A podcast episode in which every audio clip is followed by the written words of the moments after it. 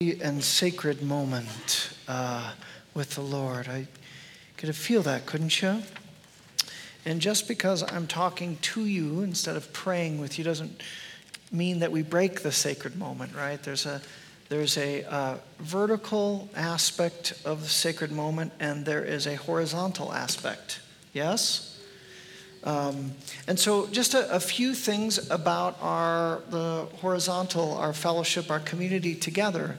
Um, first off, if you are a visitor, would you take a moment and um, just fill out this communication card? Let us know that you are worshiping with us. Uh, it, we uh, won't spam you with stuff. We just want to uh, say welcome and uh, um, offer to uh, answer any questions, connect with you. If you are, have been a member here for 20 years, I invite you to fill out that communication just to let us know that you are worshiping with us. And on the back is the prayer requests. Do you know that we have a, a team that faithfully every week prints out or uh, types out your prayer requests. And there is a group, a prayer team that is praying for you, that's ministering to you. So go ahead and fill that, uh, any prayer requests that you would have on the back, and you just drop that in the offering. Also, if you're new and want to uh, find our welcome uh, center out there, you can connect and uh, we'll answer any questions that you have about our community of faith. Um, this Wednesday, we are starting our kingdom courses. Um, if you're new here, we gather, we share a meal. Um, it's a phenomenal meal because Marcia Matheny is cooking that, and she is a cook extraordinaire. Uh, so I look forward to Wednesday evening meals every time. And uh, we have two courses that are happening. One is Financial Peace University, and uh, many of you have heard of that. Dave Ramsey helps us to take our finances and um, begin to use and steward them in a biblical way to understand what that looks like. The other one you might not be as familiar with, Missing Jesus. And if I can just do an introduction like this if you had the opportunity to have coffee with Jesus, and he said to you, My time is limited he wouldn't say that. But just pretend if he said, My time is limiting, I will give you one question. What would that question be? Just think for a moment, what would that one question be? That's the premise of missing Jesus is that we're, we're asking Jesus some of the most challenging questions, like, Jesus, we get that God is a good God. Your Father is good. Our Father is good. Well, why are there things like hurricanes? Why are there things um, that hurt so much if you are good. So we, we wrestle with some of those. Encourage you uh, to join and uh, sign up for Missing Jesus starting this Wednesday. And we talk about all different questions like that. Build relationships, meet new people. It's a wonderful time. Um, and then finally, we have our second week of Kingdom Partners. Had a great uh, kickoff. If you are new and want to find a little bit out more about the ministries of the church, we're actually um, our second week. Even if you missed last week, it's okay to come this week because we're going to have our staff, mostly our staff, and share about their ministries and um, how you might get involved in the church here. All right? Let me pray for our offering. Father, we do love you. And we thank you for your sweet presence that you grant us. Lord, there's something incredibly beautiful about the, the, the gathering of your saints.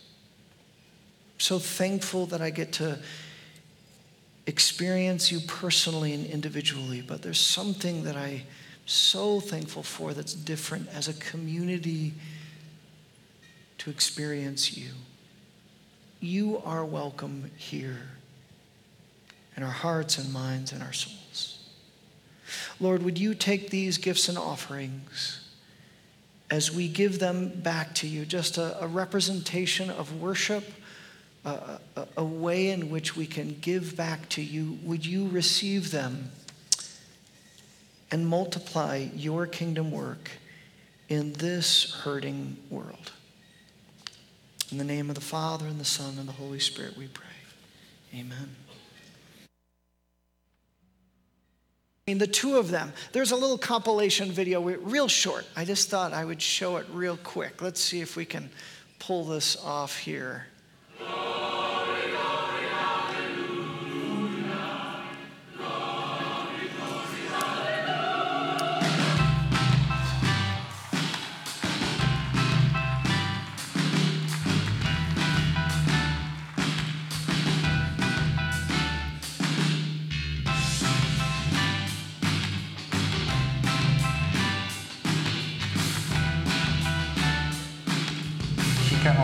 Sense of humor, I guess. I mean, anybody likes my sense of humor, I immediately like.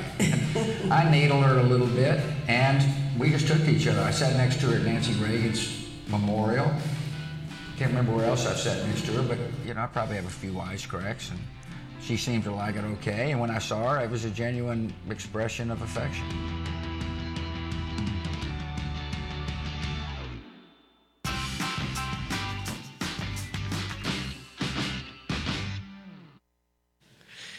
I love that. I, I think that's awesome. I, I, think it's a, it's a, a picture that's uh, across political lines and racial lines and, and gender lines. We, we have, especially in a climate this, uh, today, uh, especially a political climate, of how divisive things are, how, how, critical and cynical so much of what we see on television and in the news and on the internet and the, the lobbing back and forth. And it's not just in the political realm that, that we see all this negativity, right? We, we generally, there's not many models of just a true, right relationship and friendship despite having differences. It seems like differences hurt, divide so quickly rather than people really staying united. I was thinking of businesses. You know, it, it's the rare business that's really faithful to the worker, and the worker is faithful back to the business. Business. In the old days, I'm told that, that, that people used to work for the same business for long, long times. For for 30, 40 years, they stayed with them. I was thinking about this in sports, how sports have changed. I remember when Brett Favre was leaving Green Bay. Now, as a Bears fan, I was like, yes, right? I mean, who knew Aaron Rodgers would be amazing, right? That was just really horrible. But even as a Bears fan, I'm like, what is Brett Favre doing leaving Green Bay? That, that's not right. That, that, that shouldn't happen that way, right? He should be a Green Bay Packer, right? Where's the loyalty? Where, where's the unity? Where's the commitment? My generation is the generation where divorces began to happen at, at the, the rate of divorce hit 50%, right, in the nation. And so my generation is Generation X, that most of my, uh, 50% of my friends growing up were from divorced family. It didn't used to always be that way. And you know, if you look at the church, would you say that the church is different than culture? I'd say no. I'd say no. I'd say this is one of the instances where we see that rather than, than the church having a positive impact on the culture, we're seeing the culture impact the church in these ways. I've been mentioning this book, uh, Francis Chan, Letters to the Church, and he tells the story of his. Um, uh, of this beautiful work of God. They, they plant a church with a group of about 30 people, grows, and he's the story of success and, and books, and he's being asked to uh, read. And yet, as you read the undercurrent of his story, just before he leaves, he says, And, you know, within my church, there was a, a mini exodus of a number of people. I thought, man, Francis Chan's church, the, the picture of that, this mini exodus. Remember reading confessions of one pastor. He's one of the largest churches in the United States, a, a picture and a model of a, a successful church. And, and he just said, You know, I can hardly go to the grocery store without running into former members of my church. I thought that that's not right. That, that we, we've just kind of accepted that, haven't we? When in fact, if you think about Jesus' words, Jesus said, He said that part of the testimony that you all will have as my disciples, apologetics is important, truth is super important, part of the testimony, but really, this profound testimony, how you should be known, is by the relationships that you have with one another. In fact, He says, have it on the screens there. He says, A new command I give you love one another. As I have loved you, so you must love one another. By this, by the love that you have for one another, by this, everyone will know that you are my disciples if you love one another. That's meant to be that, that testimony of the church. How do you feel the church is doing with that command?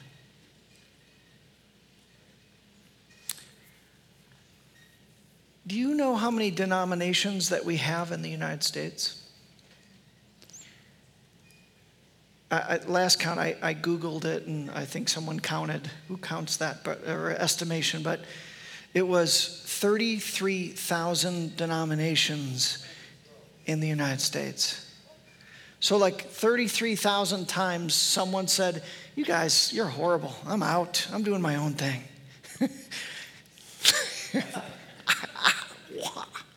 right? Isn't that how it works, right? We, we get upset, we get hurt, we're in the church, we're serving, we do that.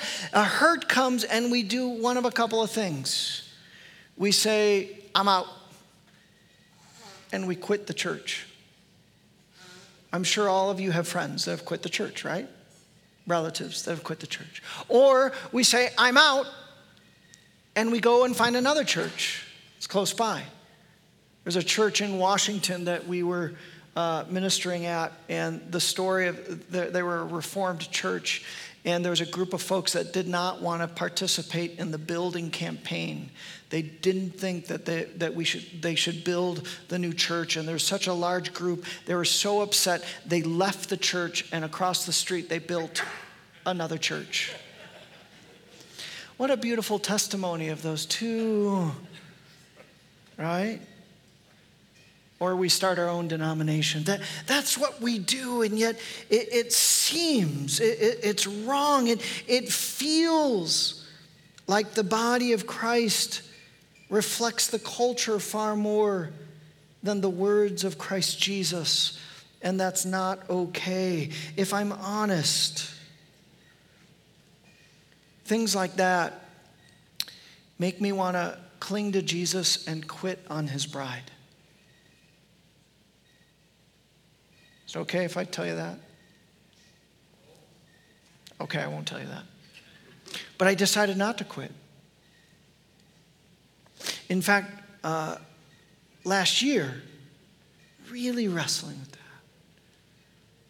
I decided, rather than moan and complain, to at least do something a little bit different, to, to try and just this corner of the kingdom, just to live it in a different way. It, it seems in some ways insurmountable, but God's in the business of doing the impossible. So last year I decided not to quit, and I decided to pursue what I lamented, uh, the opposite of what I lamented. That makes sense? So we're in a series of um, the church you've always wanted, and I think there's a There's a deep longing in all of us for a particular church. God's put us in that way. And last week we talked about the holy discontent of the lack of life transformation, of really seeing transformation of lives, seeing God work and transform us from the inside out. So we are pursuing deep spiritual formation. As the Apostle Paul said, he, he's in the uh, child uh, pains of childbirth until Christ is formed in you. So we are going to go after it and, and seek Christ be formed in us. Right? So the holy discontent this morning is, is fractured relationships, or even you could say shallow community or, or a community that's so fragile, that lacks so much commitment, that any pressure, any weight placed on that community or that relationship, then we go and separate. What would it look like to pursue this little corner of the kingdom, pursue something in opposition to the culture, to really pursue the words of Jesus and say, What? Our testimony will be because of the loving relationships that we share with one another. What would it look like if we, as a body of Christ, pursued sacred friendships and sacred community? What would the testimony be in Colorado Springs and to this broken world? So that's what we're going to do. We're going to, we're going to go after that. We're going to pursue it. We're going to pursue not only deep spiritual formation, but also this sacred community together. And I want to do a few things this morning, briefly. I think if we're going to really join God and, and seek and go after the impossible of this sacred community, I, I think we have to revision just a little bit. Revision what relationship is, what community is, what kingdom community should look like. If we don't know what we're going for, we're not going to get there. So we have to revision true, sacred, biblical community. The other thing is we have to talk about, it's my personal conviction, that scripture teaches that there is a secret sauce, a secret sauce to biblical community. And I want to talk about that secret sauce. I really can't stand McDonald's, but every once in a while, that secret sauce on the Big Mac, I got to have it, right? So there is a secret sauce in biblical community. We're going to talk about that. And then we're going to try and get real practical and talk about killers and fillers of sacred community. All right? It's a lot, but we're going to do it. Turn with me to Philippians chapter 2. Um, and this is the Apostle Paul. He is talking to the Philippians, and they are struggling. They are living the life, and they are facing persecution and suffering in the name of Christ. And so, Paul is writing to them for purposes of encouragement and just before chapter 2, he says this um, I want you to stand firm in one spirit, striving together as one for the, faith, uh, uh, um, for the faith of the gospel. He's saying, stay together, strive together. You have one spirit. He does in other places like Corinthians. Talks about one baptism, so much that is unifying us together. And then chapter 2, he says, therefore, and he shares just a, a little picture of this community that he is talking about. Philippians chapter 2 verse 1 says this therefore if any if you have any encouragement from being united with Christ if you've experienced union with Christ right if you have any comfort in his love he's probably talking about the love of the father Love of the Father. If you've experienced and encouraged and experienced that love of the Father, if any commu- uh, common sharing in the Spirit, he's really talking about a Trinitarian community here, right? He's talking about union with Christ, love of the Father, and a common sharing of the Holy Spirit, if you've experienced any of that, listen to my words. He says, if any tenderness and compassion, if your heart has been transformed by your experience of God the Father, Son, and Holy Spirit, then make my joy complete by being like minded, of one mind, having the, the same love one love, being one in spirit and one in purpose or mind. Do nothing out of selfish ambition or vain conceit. Rather, in humility, value others above yourselves, not looking to your own interests, but each of you, uh, each of the interests of the other. In your relationships with one another, have the same mindset of Christ Jesus. And then he's going to go on to share one of the most beautiful passages in all of the New Testament how Christ emptied himself as a model for us and served one another. But if I go on, we're going to be here for three hours because I could preach on that next part there. So, Logan, you and me can hang out a little bit afterwards. So we're just going to back up a little bit and, and look at the implications of what he's saying in terms of community. Now, part of community is this idea. Did you notice a repeated word that Paul uses in just those couple of verses? He uses this idea of one. And he uses supporting words of likeness and union with Christ and unity. And that, that strikes me with, with, a principle that, that's super important that I often talk about, and maybe some of you have heard me talk about in terms of marriage. But I think there's some profound implications of relationships and Christian community together. So I was just meeting with an engaged couple, and I often talk about um, the origins of marriage and the purpose of marriage.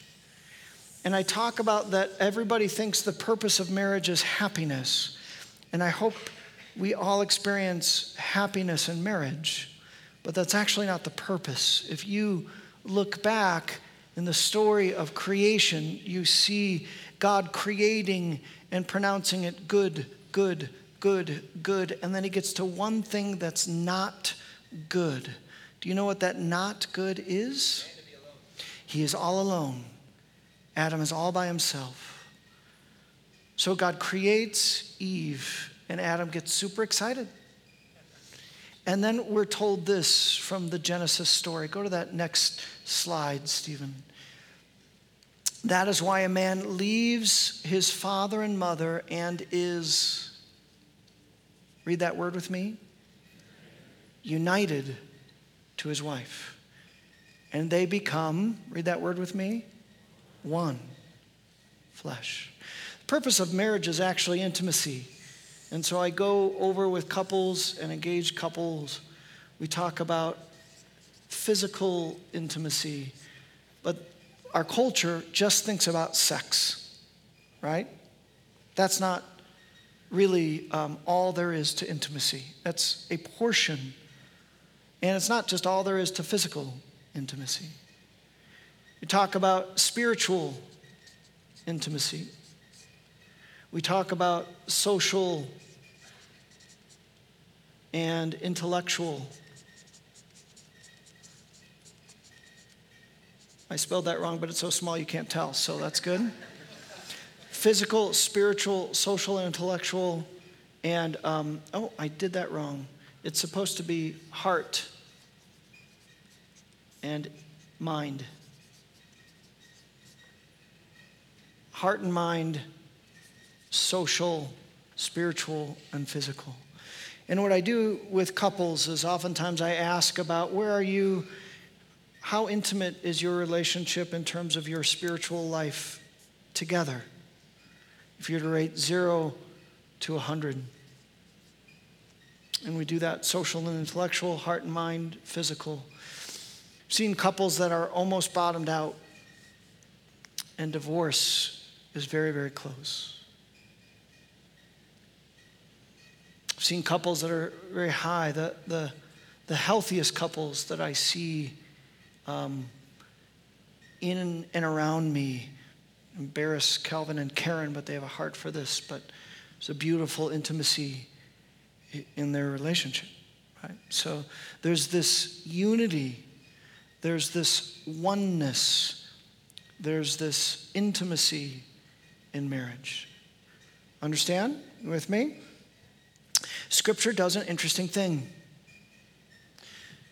Scripture takes this idea of oneness and intimacy, and we see it not just in married couples, we see it in friendships, we see it in community. So, for example, the story of David and Jonathan, right after David, he's a, a young, perhaps boy or teenager, and he conquers Goliath. We all know the story, right? We miss afterwards Jonathan, the, the son of King Saul. He sees David and his heart goes out to him. And listen to what scripture says right after the story.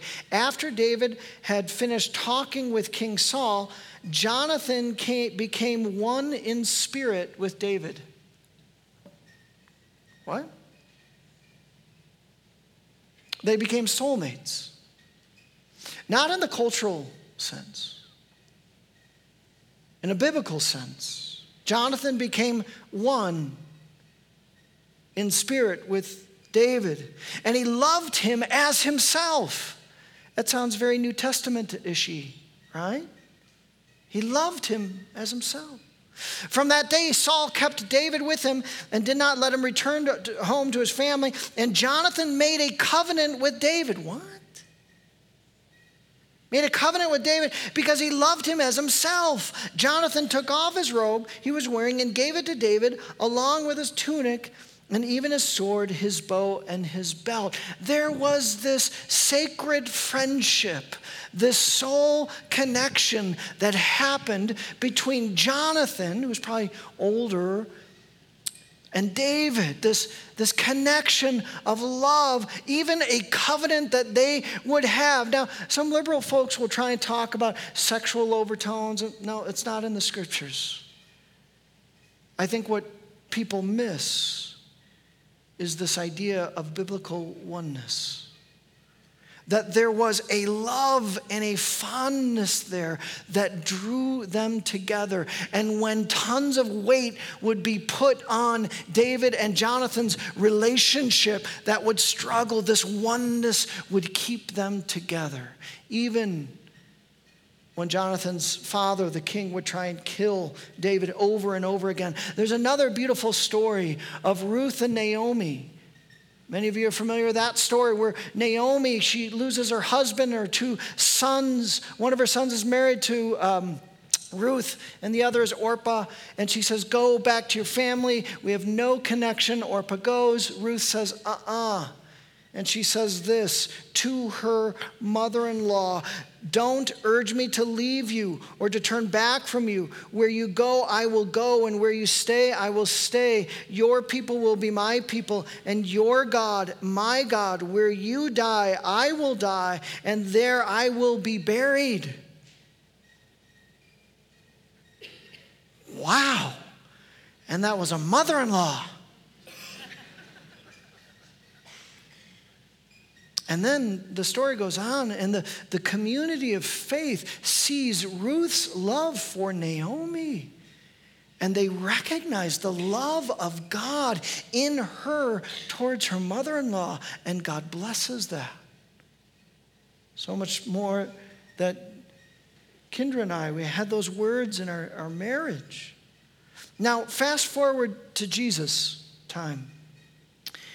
Do you know that Jesus came not only to save souls, but he came to establish a community of faith, a colony of faith. He did not come to establish Lone Ranger Christians.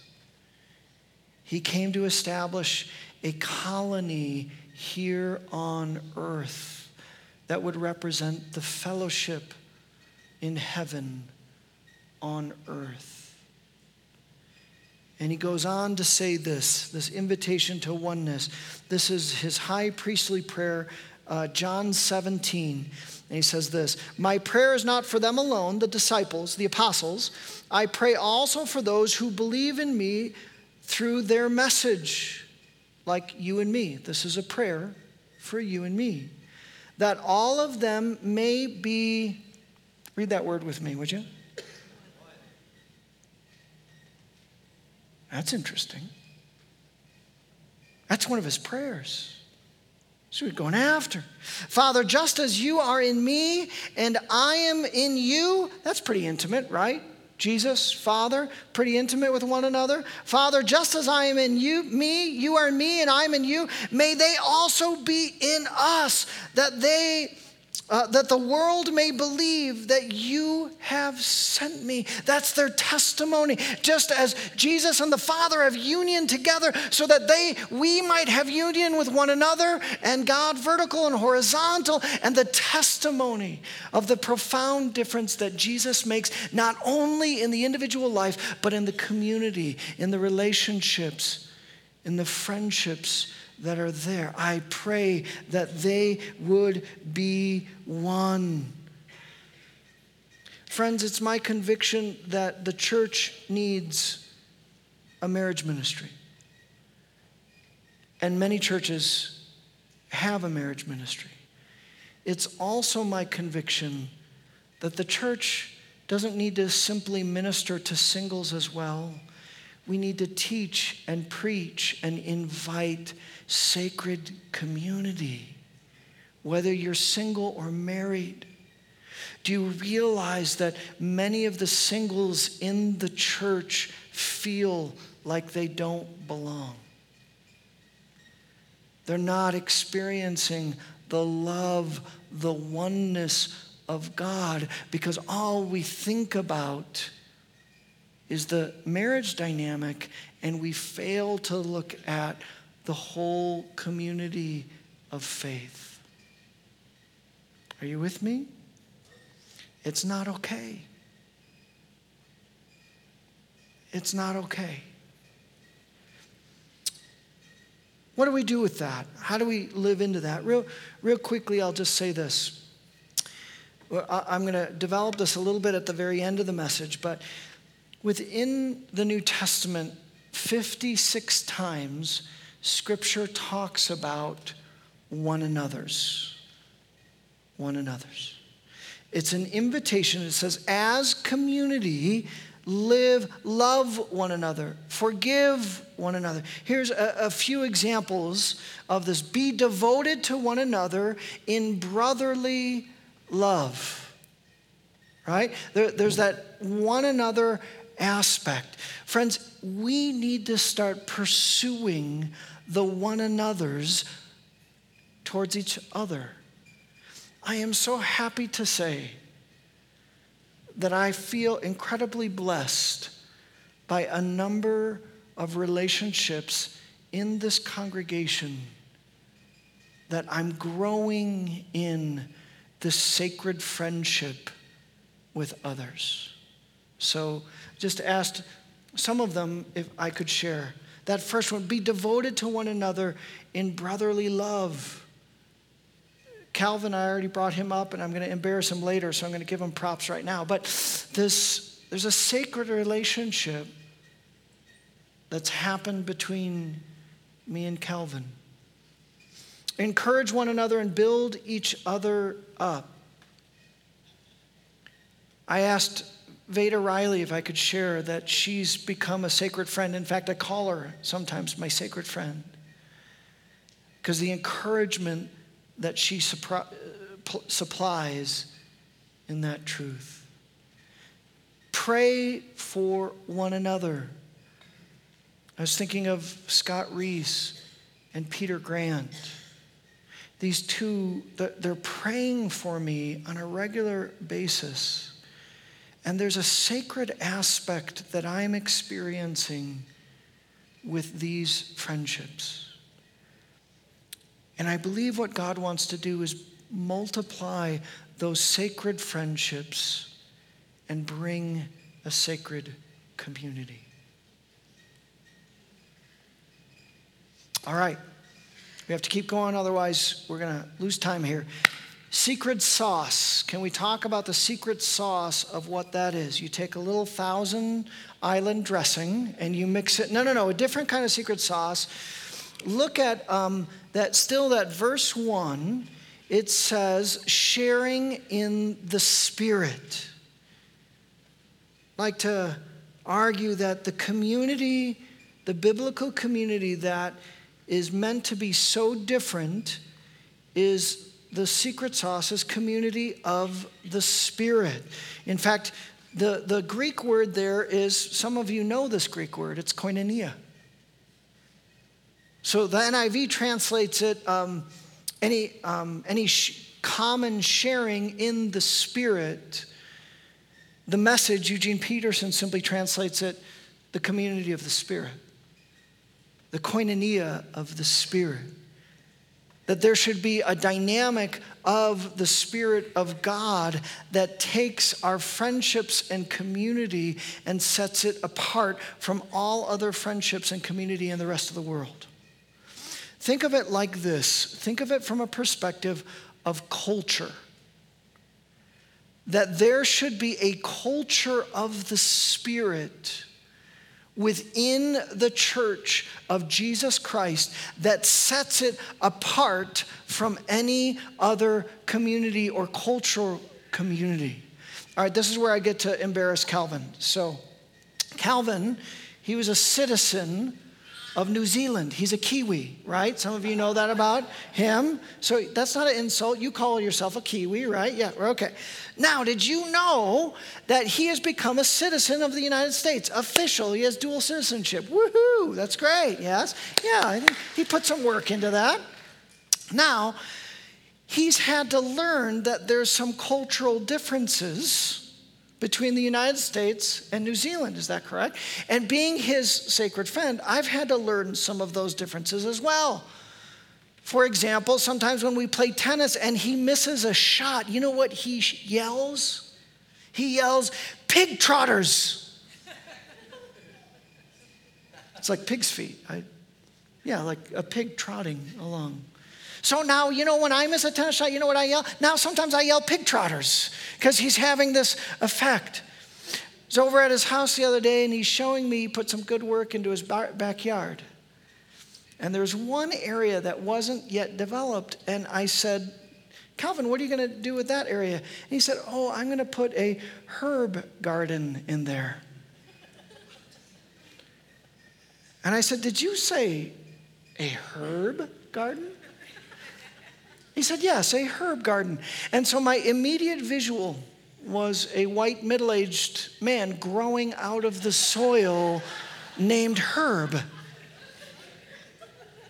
And I simply said, You know, it's just my opinion, but frankly, I, I think we have enough herbs in the world. I, I wouldn't create a whole garden over there. So there, there's a, a, a culture that happens in a little bit in Philippians 3 Paul is going to say, Your citizenship is in heaven.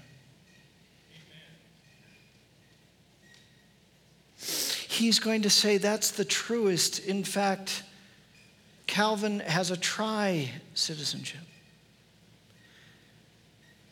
That the, the aspects of heaven, we should be living in this world that causes people to go, Did you say loving God is the most important thing on the earth? What? What? Did you, what, you mean after you were hurt so significantly in that relationship, you forgave that person? You still go to church with that person? What? That, that doesn't make any sense. Wait, humility. Did, did you just say you're, you're trying to be humble? No, you should stand up for your rights and demand. That doesn't make any sense. You see, the citizenship, the culture of heaven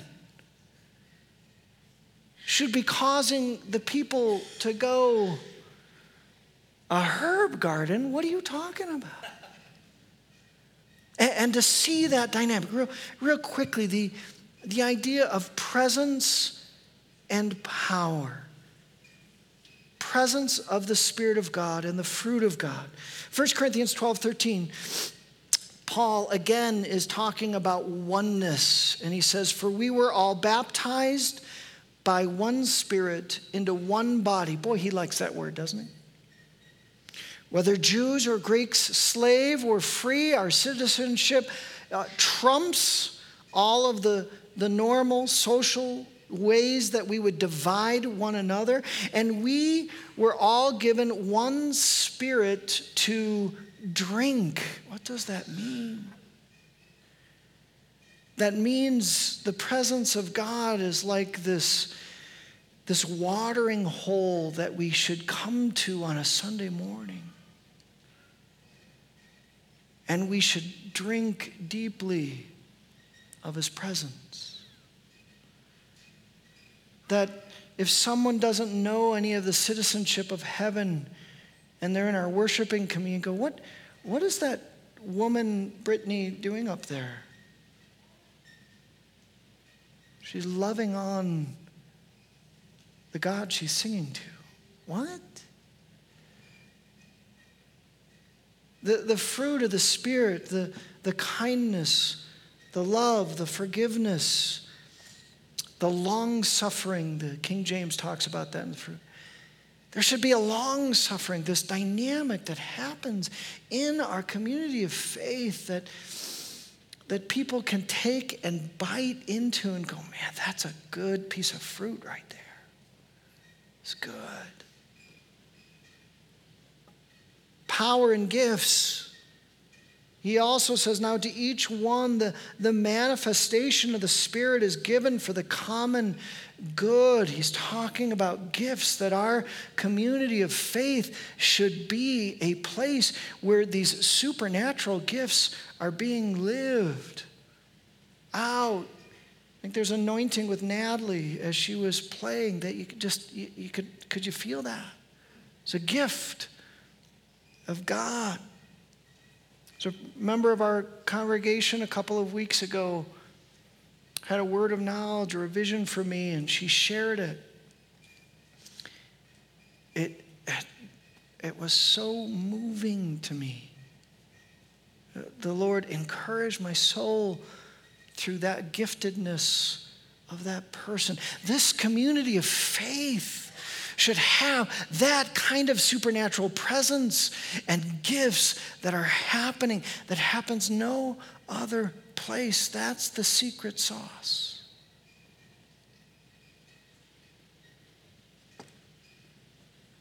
Finally, this look at verse 3 with me. Paul, he does name some things that are going to get in the way. He says, um, Do nothing out of selfish ambition or vain conceit you see, friends, there are things that will kill our biblical community.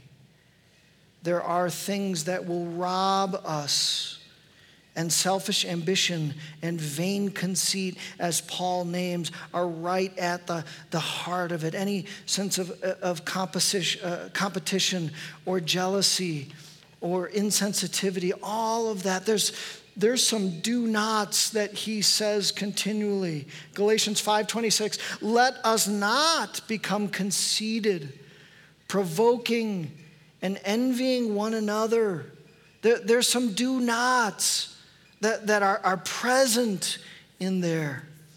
Again, back to Francis Chan's book, he was saying, Where did, when did we start critiquing absolutely everything in our culture?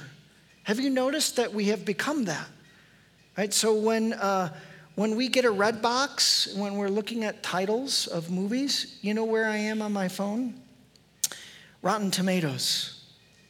Because there's all these people that have critiqued that, right? Or if you go to a restaurant, you know, there's apps you can find. People have critiqued that. You, you see that. You're on Amazon Prime, right? Greatest thing since sliced bread. There, there's all these people that have reviewed. Who has the time for that, right? But you can go to that. And friends, I think that's happening in the church. And we haven't been careful, and it's become judgmental. And now we're criticizing one another. When did that start? And should we ask the question there's some things that we should not do that our culture does? This subtle division that takes place there. And of course, in verse 3, he points us to the ultimate due of the humility of Christ. Romans 12, 9. Love must be sincere, hate what is evil, cling to what is good, be devoted to one another in love. Honor one another above yourselves, more one another's. Did you know in the ancient world, humility was seen as a weakness? Did you know that that was a, you should not do, you never show humility, and then Christ came. And he transformed the culture into what was seen as a, a weakness into a virtue. And since that time, he has said, You will take your cues from how I have loved you, how I have treated you, not as the world. Friends, we're going to have to bring change because we're taking our cues from culture rather than Christ. Amen. All right. So I'm going to get real practical. I'm going to invite some couples up real briefly. So we're running out of time. But we're going to do this by way, and I want one other picture for you. We're going to, we're starting a, a new ministry, a new dynamic of ministry that's going to look different. And a big reason we're starting this is because we're hoping that sacred friendship and sacred community, we learn better from this. We're doing something we're calling Kingdom Life Communities. What's the greatest commandment? Love God with everything you've got. And we're going to invite people to learn what it means to live together in the up. What's the second greatest commandment?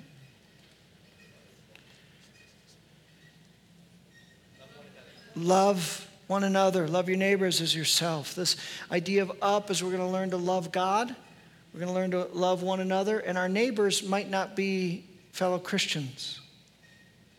We're going to learn out. And we're going to have, we're going to start just three Kingdom Life communities. And we are going to, um, we're going to learn together between 15 and 30 people in homes. It's going to be like a home fellowship and we're going to rotate loving God, loving one another, and loving the broken world. And you can sign up that, for that. If, if all of you signed up, we wouldn't be able to take you all in the group, right? So just, but I, I want you to start praying for this because we're going to start pushing into this and learning this, right? And we're praying that as we begin to share a life together in a home, as we get to know one another better than we can do on a Sunday morning where there's all there, we're going to learn the one another's of Christ Jesus. We're going to invite the secret sauce of the Holy Spirit into these times. That we're going to learn what it means to, to walk with one another, forgive one another, bear one another's burdens. For the sake of time, I just want to ask there's, there's three couples. With those three couples that are leading the, um, I'm one of them with my wife. Would you just stand up where you're at right now? And we have the Robins and we have the Rileys over there. And we're going to start these can you just extend your hand? And I'm going to ask, um, I'm going to pray over the couples. All right, let's do this. So, Jesus, we've heard your words and we confess that we have been living relationships more so based on the culture around us than your commands, Christ Jesus, to us. Forgive us. Forgive us. Lord, would you fill and empower these couples to lead these home fellowships to, to sacred community and sacred relationships? Would your, your presence and power be rich in those moments? When there's one of us that's living in uh, conceit or selfishness, would you not allow the communities to be broken, but to love and forgive and be transformed?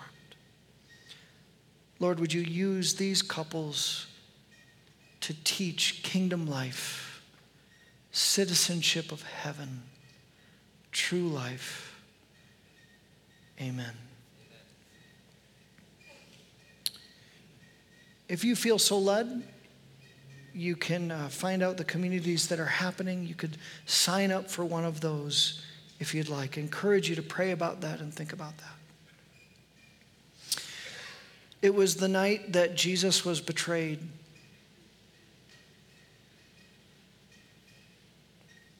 That he was with his disciples.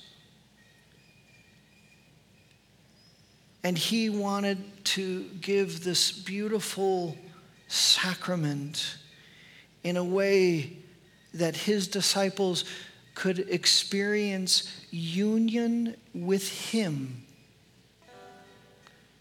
unlike any other thing on earth. That because of his death and sacrifice, he, that we could commune. And you know, he didn't give it to them individually, he gave it to them as a community. He gave the sacrament not as individuals, but together, that together we could experience union with Christ and union with one another. He took the bread. After he blessed it, he broke it and he said, This is my body, which is for you. Do this in remembrance of me. And in a similar way, he, after dinner, took the cup and he said, This is a new covenant, a new relationship, a new intimacy that is available to you that looks like any other covenant and community in the world, relationship in the world. Do this in remembrance of me. If you are a follower of Jesus Christ, you are part of a community, a community that should know and love God the Father, the great intimacy, and one another. Can we take together His broken body? his shed blood and experience him as a community of faith. Elders, if you would come forward as you feel so led, go to the station that is before your section.